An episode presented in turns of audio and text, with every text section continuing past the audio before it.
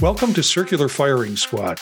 I'm Marty Jencius, a counseling faculty at Kent State University and host for Circular Firing Squad. We've got five members, five questions, and five answers for each question. Questions are generated by each squad member and run from the factual to the funny. Let's do a roll call tonight. Hi, everyone. Eric Perry. I'm a clinical faculty member at Southern New Hampshire University and co host of the Tech Savvy Professor. Hey everyone, Jen Cook, Assistant Professor, Counselor Education and Counseling Psychology at Marquette University. Hi, Steph Martyr, uh, doctoral candidate at Kent State University, clinical counselor and co host of Grad School Deconstructed. Hey everyone, Gina Martin. I'm a doctoral candidate at the University of Iowa and adjunct professor at Northwestern University. And unfortunately, Elliot is not with us tonight. Um, Elliot has uh, uh, is in is recovering from illness, and we're sure he's going to be fine. But um, he's just not quite up to weather tonight, so we bowed out, and we'll have him back in another show. So we've got questions tonight. I think Eric, you've got the first one. I do. And and this is something that came up kind of organically in our discussions in a previous show and I really excited to kind of get back to it. So, my question is how do you handle pushback in the classroom and where might you draw the line?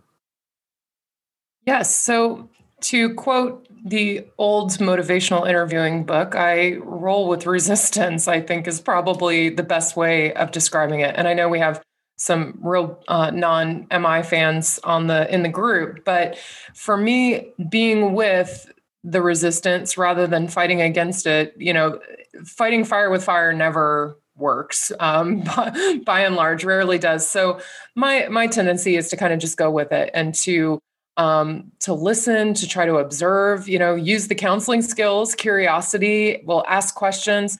Also i like to crowdsource the room and when students don't seem to be picking up what i'm putting down i usually put it back to the room and ask um, other students to start joining in the conversation so it doesn't become so unilateral, I, I, guess is probably the best way of saying it between me and the student um, who might be, you know, a little, a, a little in the pushbacky moment. Um, I think my line is if things become abusive.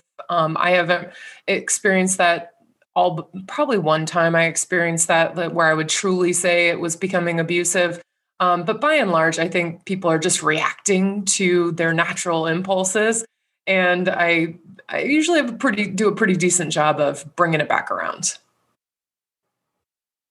I haven't encountered too too much pushback. I've observed it, it from other students in classes when I'm a student, but as an instructor, it hasn't been there too much. There's one time I could think of, and really, you know, either through questioning, just trying to understand where the student's coming from really trying to understand that point of view because I think sometimes it can be communication, it can be just a, a, a slight nuance of understanding or a facet that just not that deep yet. But then if you can expose that and help them learn to maybe observe it from a different perspective, it it can be a really good opportunity for growth um, and also for for other students. But I find that when a student in the classroom starts to get towards that line or they're just somewhere off and the rest of the class cannot you know it's that's confusing them oftentimes they'll take it upon themselves to maybe try to um, help direct or redirect to the other student or um, confront them in some way. Um, and again i agree with you as far as the line goes anything abusive insulting you know disrespectful in that just you're trying to be cruel kind of way it's not lending towards the argument or pushing the discussion further. I, I don't know if I'm using motivational interviewing techniques or not. You'll have to tell me. But uh, I've been married for 35 years and I've learned how to deal with pushback.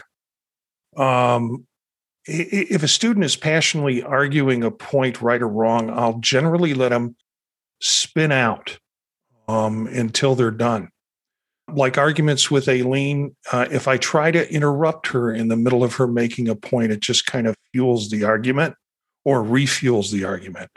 So uh, I like to remain quiet when I know it's time to remain quiet. And sometimes either I'll return to the topic or change the topic, or more likely enlist the help of the class to talk about other perspectives than what's just been presented.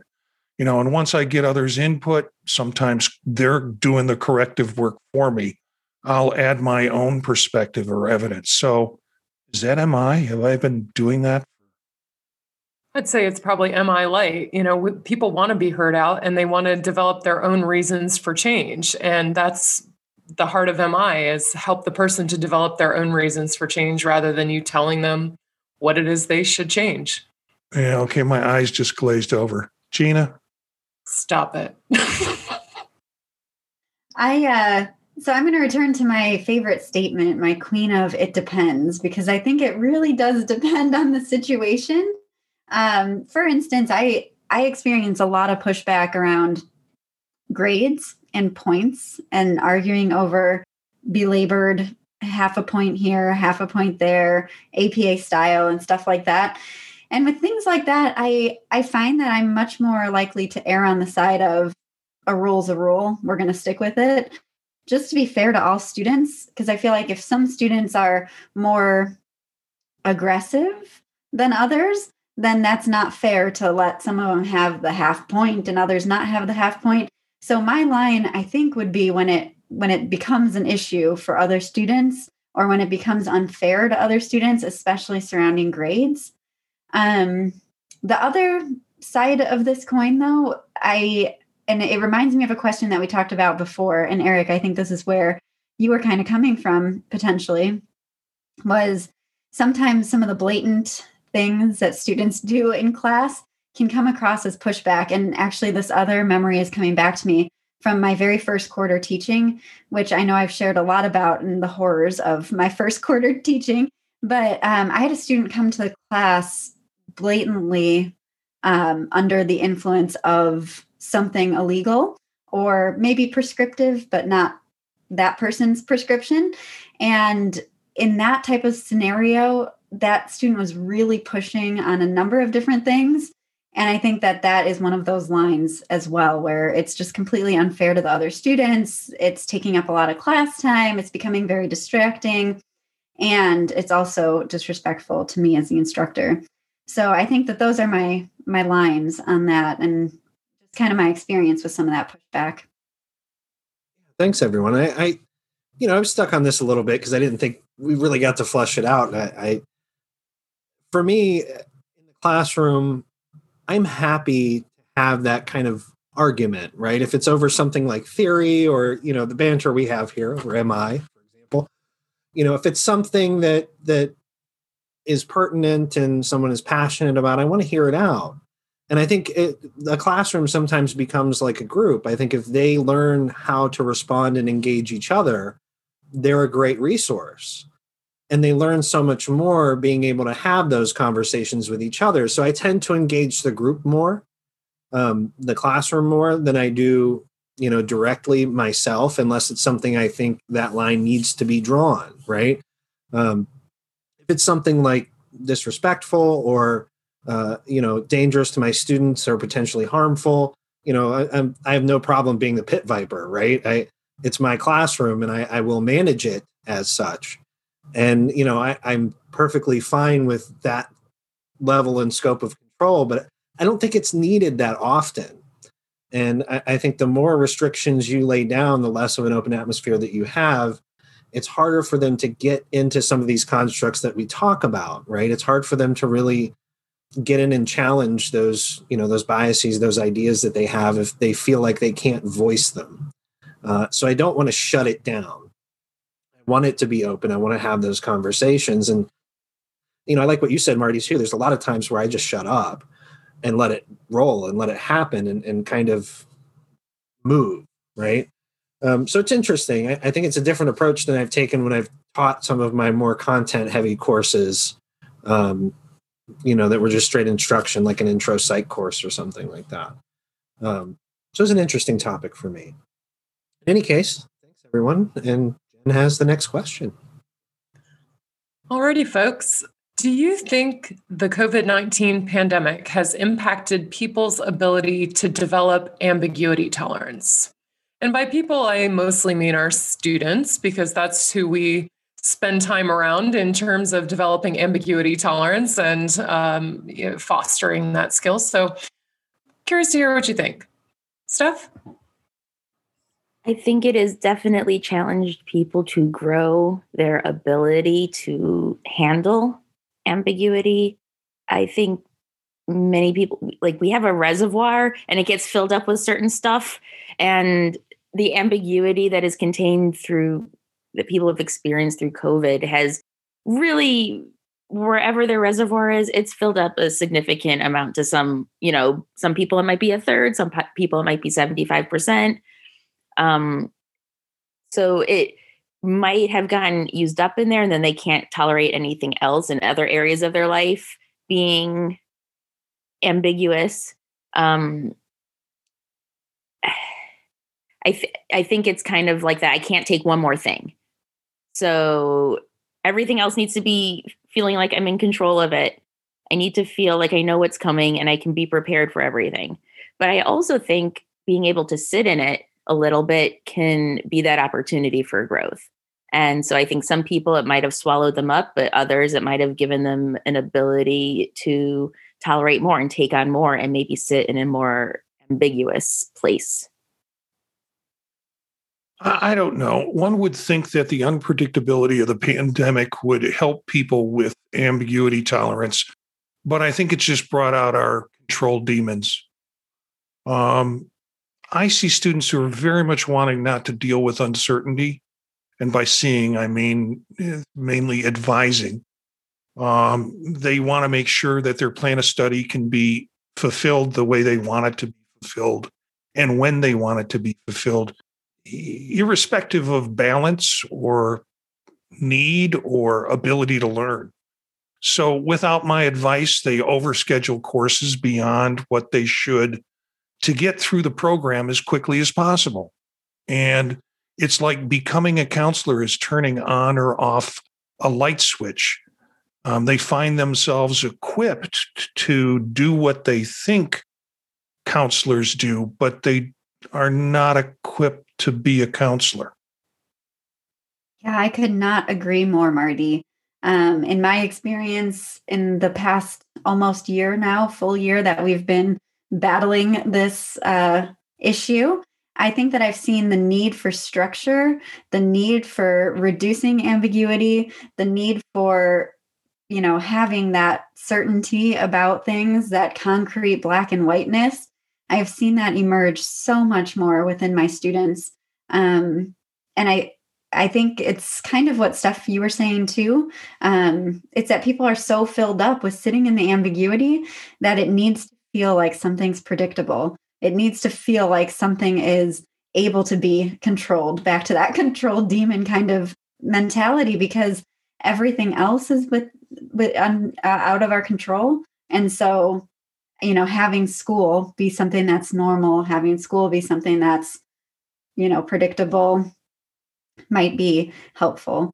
Um, so i've definitely seen that come up a lot in my classes.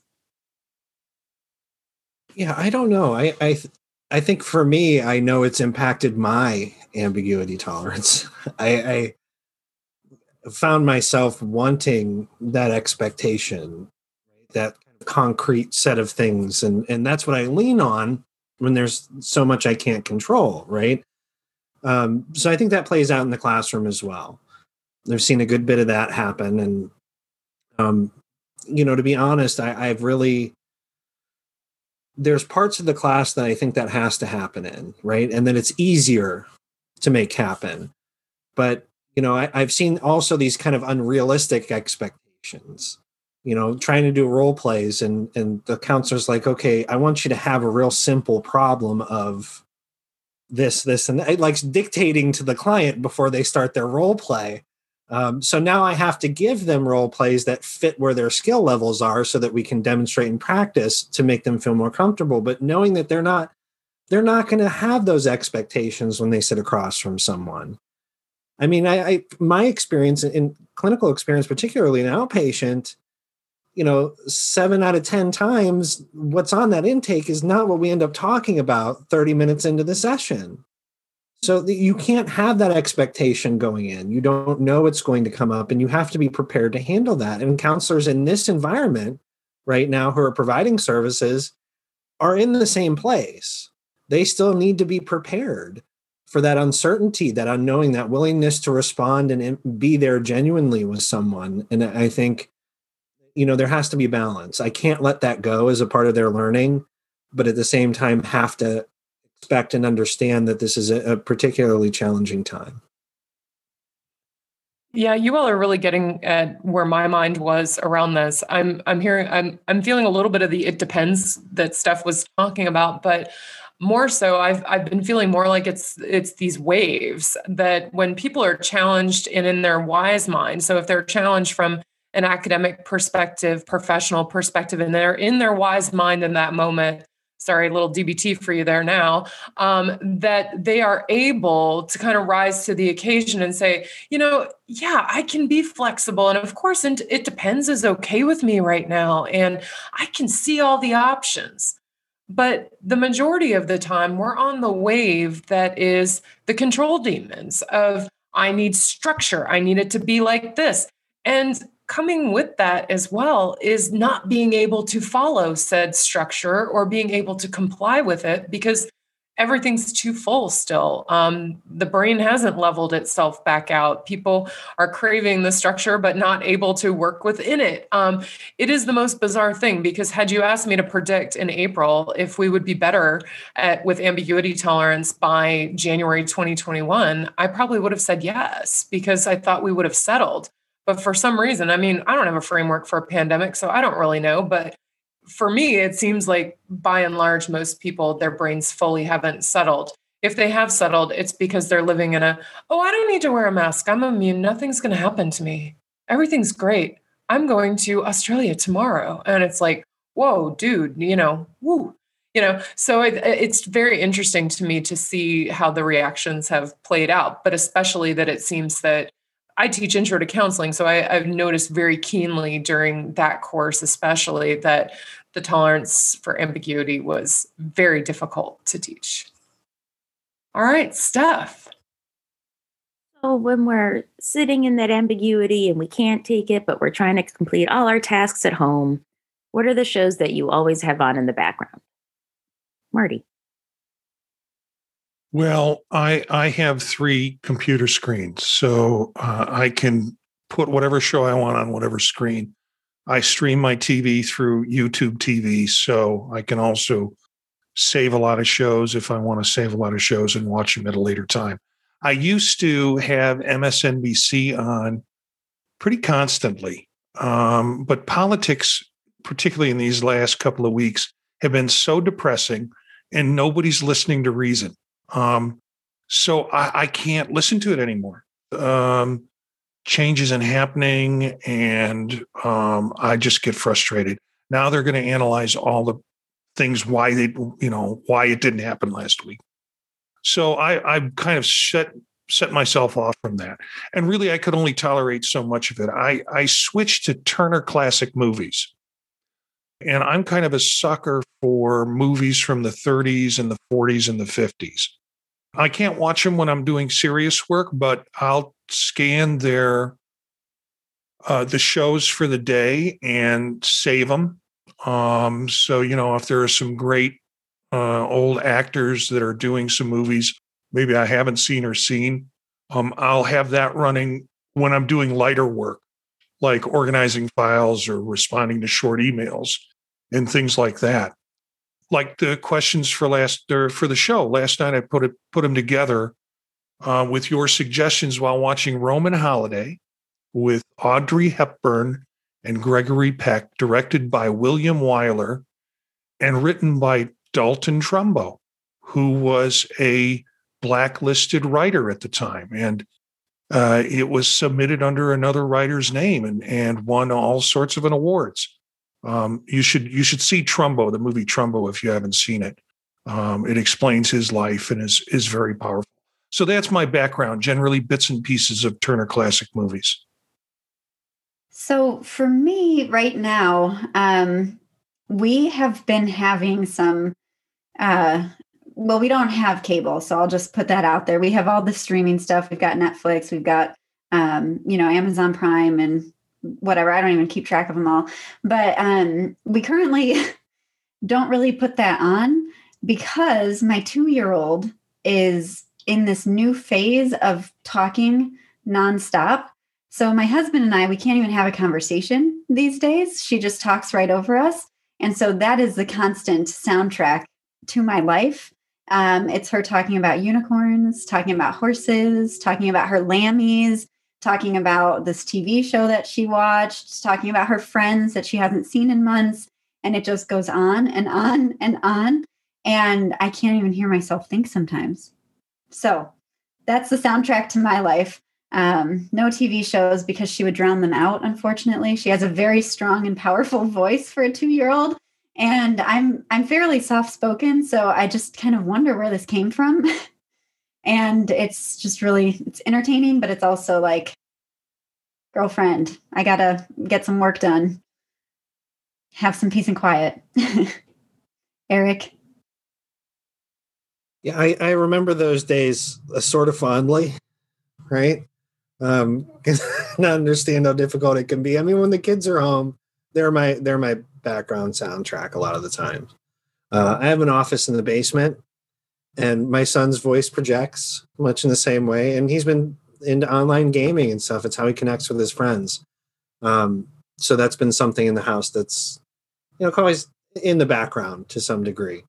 Um, I really like. I use music mo- more than I do anything else. Uh, if it's going to be a TV show or something like that, it, has to be really like monotonous kind of work where I don't need to use my brain a whole lot. Um, when those tasks come up, it's going to be something like I've seen a hundred times. Uh, that doesn't distract and that that I could play out in my mind. And um, you know, for me, it, it's probably no surprise. I've I've seen all the Marvel movies and and DC movies like about a hundred times each, and you know, I'll throw on Disney Plus and let it roll. And just sometimes to have that in the background, I think is is really easy. I, I saw somebody the other day posted um, on social media and said that my generation, the movies that they'll play in the old folks' homes, the places where I will end up, is going to be Marvel movies in the office on repeat in the background, and and that's probably true, and it would keep me at peace anyway. Yeah, and that's why I'll need to continue living in my house because, you know, I'm an Xer. We're just this little teeny tiny little generation stuck in there between the boomers and the millennials with the office and the Marvel. No, y'all, keep me in my house.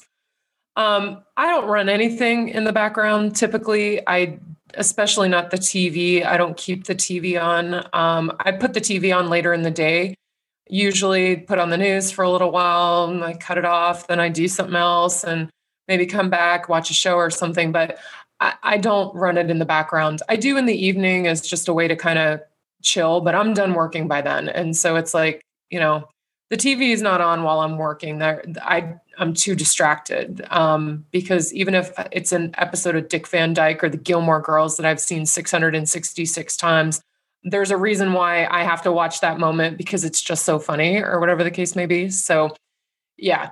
But, you know, some I do listen to music. I listen to a wide range as we've talked about on other shows, but usually that has to be when I'm cooking, when I'm cleaning, when I'm, you know, playing, you know, mindless games on the iPad kind of stuff. It can't be while I'm working.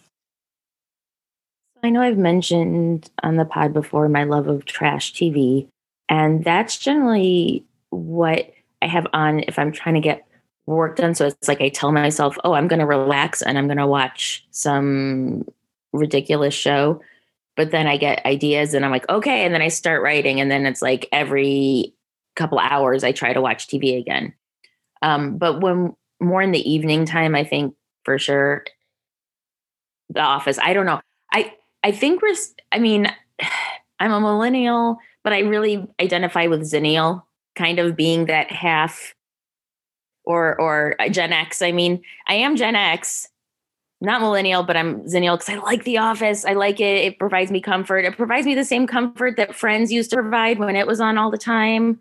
So it was Friends first, The Office, and also Big Bang Theory. So I don't know what make that makes me generationally, but those are the shows that just run and run and run that I'm not paying attention to at all. That I don't want to follow the storyline. Really, it just provides me comfort in the background. What's I'm sorry. The Big Bang Theory brings you comfort it brings me anxiety watching that show. No, just knowing the jokes and just being so familiar with the script. It's just kind of like that thing that you just know what's coming. It's that control. Maybe it's that, you know, it helps in the time of all this ambiguity. You've lost your extra card fully, Steph. I'm sorry. I, I, I think uh, we just need to bring up the Big Bang Theory every show because it's a trigger for Jen. if you know, for for our audio listeners, if you could just see her visceral reaction, um, it's fun for us. It's I don't know. Um, anyways, I've got the next question. What's one silver lining that's come out of the pandemic for you? So I've I've thought a lot about this question, Marty, because I think there are several things that have been good that have come from it. Um, and I think that one of the main things that my husband and I talked a lot about is that we're both now able to be home with our nonstop chatterbox, which is great. Um, and we really enjoy that extra time that we have with her. But on the same, you know, on the same side of that coin, or on the, you know, whatever, that's not the right saying. Please edit that out. But uh, in the same vein, um, it's been really hard to get stuff done with her constantly in the background. So I think that that's a double edged sword. I love the extra time around her. I love that we get to be here together as a family. Um, but I also have not left my house since Wednesday and it's Sunday. So that's also a challenge. I another thing too, um, with everything moving online, I've been able to pick up some counseling work, which has been really nice because it's all telehealth. And so that's been something that is a definite silver lining for me. Again, a double edged sword because I'm also in crunch time for my dissertation. So I feel like I'm making the steps in the right direction of getting back to doing things that I enjoy. But I still have this this big, massive document that is lurking on the horizon. So both of my silver linings also have their their negative sides. Not to put too fine a point on it, but to hell with this pandemic. I mean, I, silver linings, fine. I, I, I, I can name you a few. I love my kids. I love my wife. I'm glad to see them on a regular basis. Um, and I'm not overtly social. You know, I don't, I don't do a ton anyway. I like to be home, but I'm really pissed off. I don't have my choice to do that voluntarily.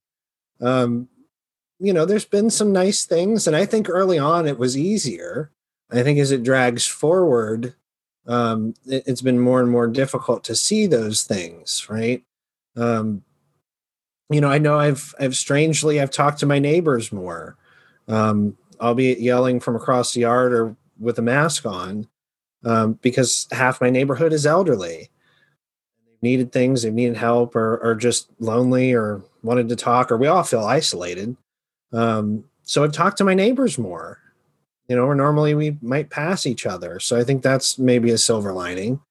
Um, but I don't know. I'd say maybe it's just my mood tonight. Uh, you know, my my first kind of gut response to this question was to hell with this pandemic.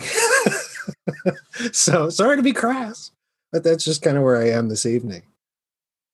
Always my brother Eric, I swear. I mean, to hell with the pandemic, absolutely. The the one thing that I can draw out of all of this in terms of silver lining is the fact that student loans have been paused and that we're all still getting credit until they start back up again. So what I mean by credit is like each month that it, that they're paused, you're still getting credit towards your 10-year repayment program if you're going toward that and there's no more there's interest isn't accruing currently. So that is purely financial, which is great, seeing how the cost of freaking living has gone up and like a can of tuna is like two bucks now. So, you know, and our retirement isn't being paid into and we don't get any money to pay for online conferences, you know.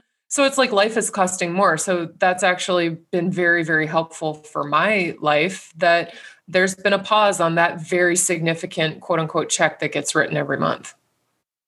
Been financial silver linings. There have been social silver linings.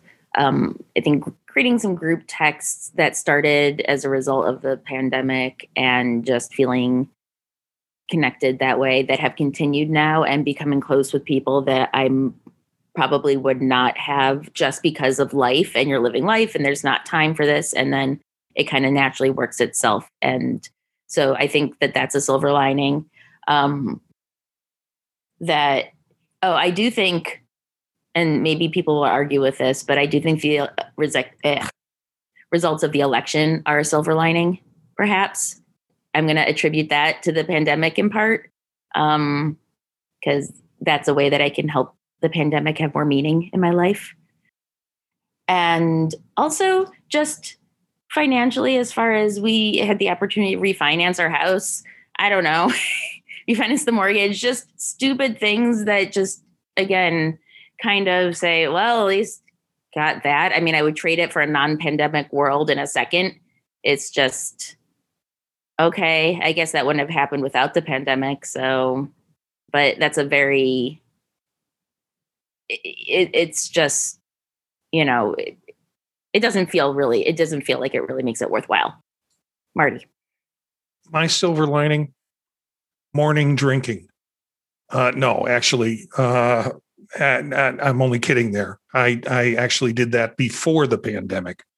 I'm kidding there too. These folks know me i'm not a, big drinker but the thing that comes to mind with me is more time with aileen you know, uh, she, during the pandemic, prior to her retirement, which was in December, was working at the office. She would go into the hospital every day and and work.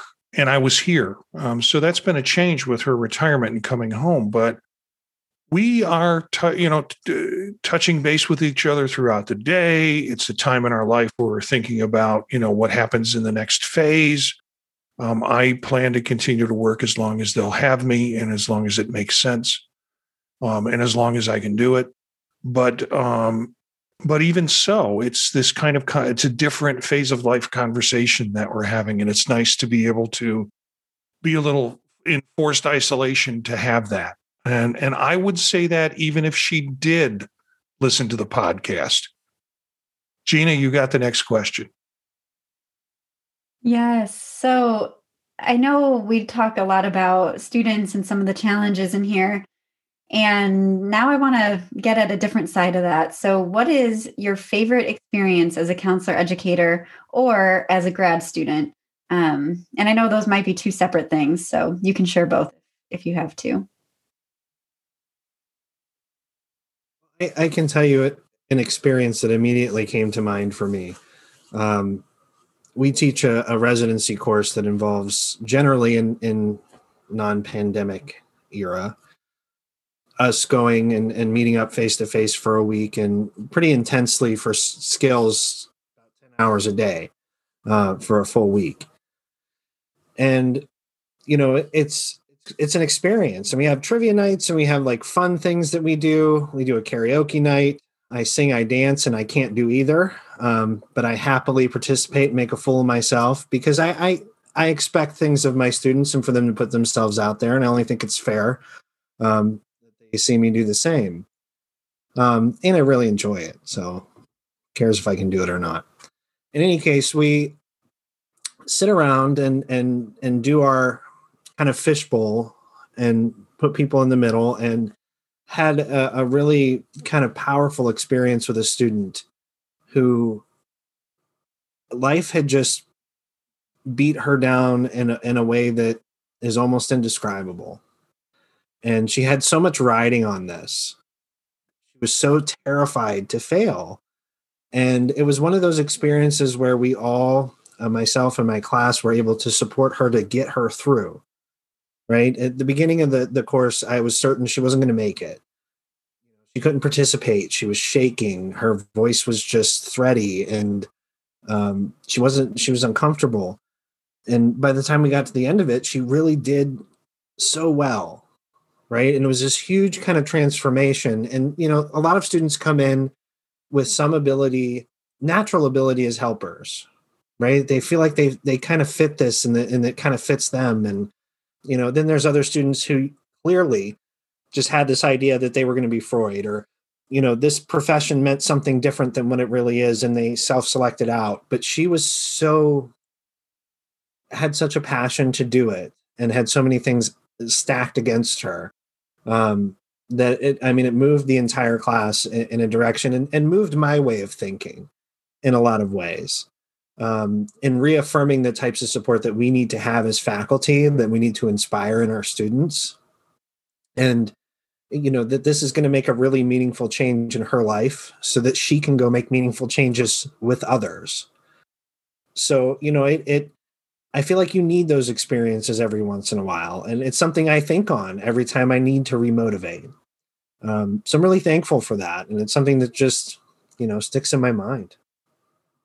I know I'm going to sound like a big cornball here, but honestly, I feel so fortunate that this profession found me and that I found it because it has been a fit for me. Um, I came into the counseling profession to start my master's in counseling in 2007 and you know i was going in to get a counseling degree. I was going to be a counselor. I don't want to hear nothing about research. I don't want to hear nothing about teaching. I don't want to hear nothing about nothing else.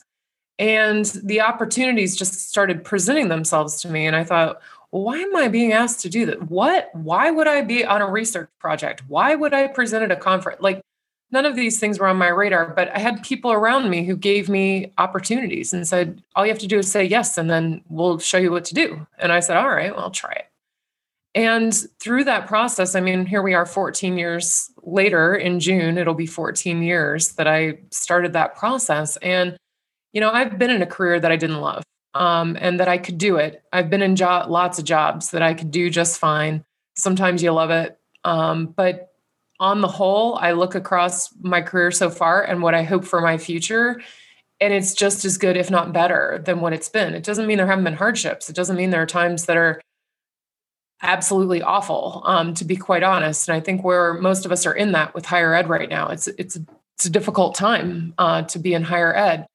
But I don't ever for one second regret my choice of being a counselor educator and the creativity that I get to ignite in folks and the aha light bulb moments that you get to be privy to, or the surprises that come out in supervision or in the classroom, or that feeling you get every time you get an article accepted. I didn't know I would keep feeling that way every single time, but you do. I mean, maybe y'all don't. I do. I get excited every time I get that email to say, we're pleased to accept your article, blah, blah, blah, you know?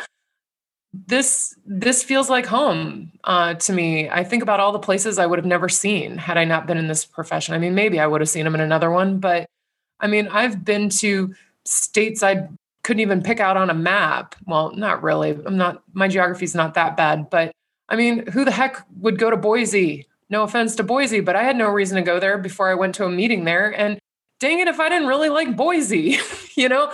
So I, I'm just, I think overall just so grateful to be in this profession. And it's not all wine and roses, but I think that it's it's the fit for me. So it's hard for me just to narrow down into one thing and be like, this is the moment. Um, because really it's been a fortunate experience all the way through. Ditto. I don't know what else to add to that. I'm like, you know, I'm kind of, I'm kind of like, well, three or four of the phrases that were popping around my head.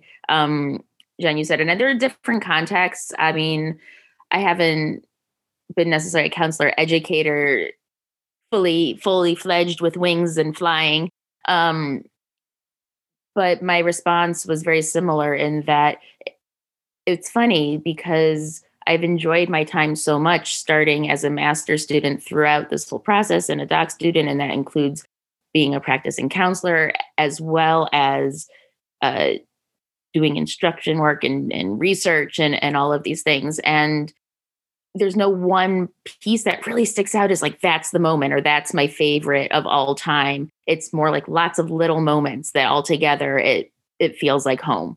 And it's like you know where you belong. And it's just the day in day out and sometimes it's the little wins and then once in a while you get those bigger ones that you can maybe point to but overall it's a series of just enjoyment and you find it and it makes it worthwhile and putting up with with things when when it's not so fun and you feel like it's worthwhile and there's meaning to it and you know it's it's very enjoyable there. You just see the change in yourself and in others.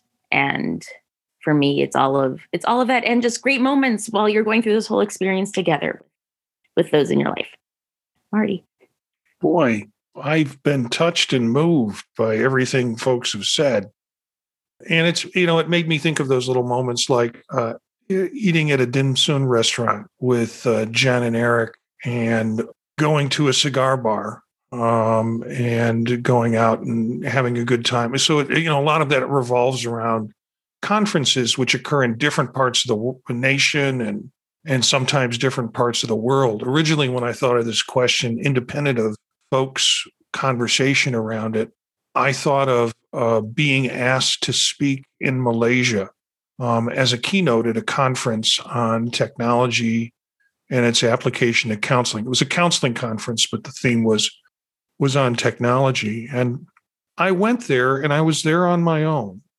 My host would come and get me during the day and and leave me at night. And I was often in hotels or places where there there was no easy way to get out of the hotel and like walk around the neighborhood or walk around downtown or anything like that. So there was a, there was an isolating part of that experience that I really felt uh, separated and alone, but had a wonderful time um, there in terms of soaking up as much of um, the relationships and the culture that I can. And then there's that moment where you pinch yourself and you say, I can't believe I'm really doing this. You think back when you were a kid and you go, if somebody told me I was doing this when I was gonna when I was a kid, I would have told them they're nuts. And so it's those kind of little, you know, historic reflections where you go back and you think about what it would have been like to know this information back then and how much of a surprise it is that it's you're experiencing it now. So it goes to Gina. I'm curious. This was this was your question. I want to hear your piece. I love these I, again, ditto to what everyone said. I feel very, very, very lucky to have found this profession and to have it have found me.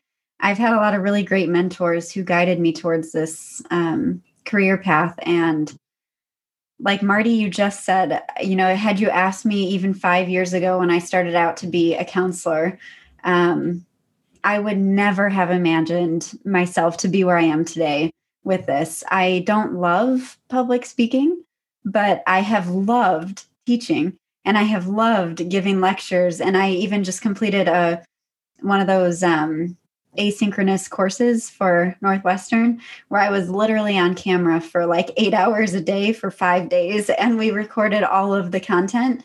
And I thought, you know, five years ago when I was watching those videos, when I was starting out, I was like, gosh, I could never imagine. I could I would never have even put myself in that role. Um, and here I am, and I absolutely love every minute of it. And the challenges aside, I mean, like Jen, you mentioned, higher ed is a hard place to be right now. There are definite challenges. There are days that I'm like, this is really challenging. I don't know how I'm going to get it done. But literally every step that I take down this path is has been gratifying and has been rewarding uh, in ways that I never even thought would be possible and Eric, hearing your story at the beginning, I've I've I feel that, you know, down in my soul. I feel that. And I just love having those moments with students where there's such a transition, there's such a transformation from terrified, new, fledgling green to being able to sit with some of that ambiguity and being able to sit in those deep emotions and I will never get over that feeling at the end of those first courses. And I, like Jen, you mentioned you teach the intro to counseling. I too teach our intro to counseling class. And at the end, I mean, it's just such a complete and total transformation. And I will never get over the butterflies that I feel in my stomach every time that I see a class go through that. And it's just a beautiful thing. So I can't pick out one, There are many, but all of those, the culmination of all those things really make being a counselor educator worthwhile. So So that's it for all the questions tonight, except we've got a final shot question. What is the worst film you ever saw? Blair Witch Project, without a doubt. Love the idea. Um, never fallen asleep so fast at a horror movie in my entire life. Damn you, you took mine. So I'll go with Boogie Nights. I'm not answering because my mouth is agape. Um, Twilight. Couldn't finish it. I think for me, I I hated Pulp Fiction. I know that's not popular. Oh man. Uh I you know, this comes from uh, lessons learned. Aileen and I have both learned not to force each other's uh, artistic interests. And uh, you know, when you have a gut feeling this is not a movie to see, uh, and she said, "I want to see a chorus line. I want to see a chorus line." So we went to the theater, and after about ten minutes, she said, "Okay, we can leave now." And um, I said, "No, we're going to sit and watch this whole film." So we will never be burdened with forcing each other to go to something that instincts say no. So a chorus line. And every every time I want to drive that point home, I just sing one singular sensation and she knows where I'm at. So that's it for uh, Circular Firing Squad tonight. Thanks to the squad, Gina, Stephanie, Jen, and Eric. Look for some of these characters on their podcasts on the podtalk.net. You can find out more about them at circularfiringsquad.net.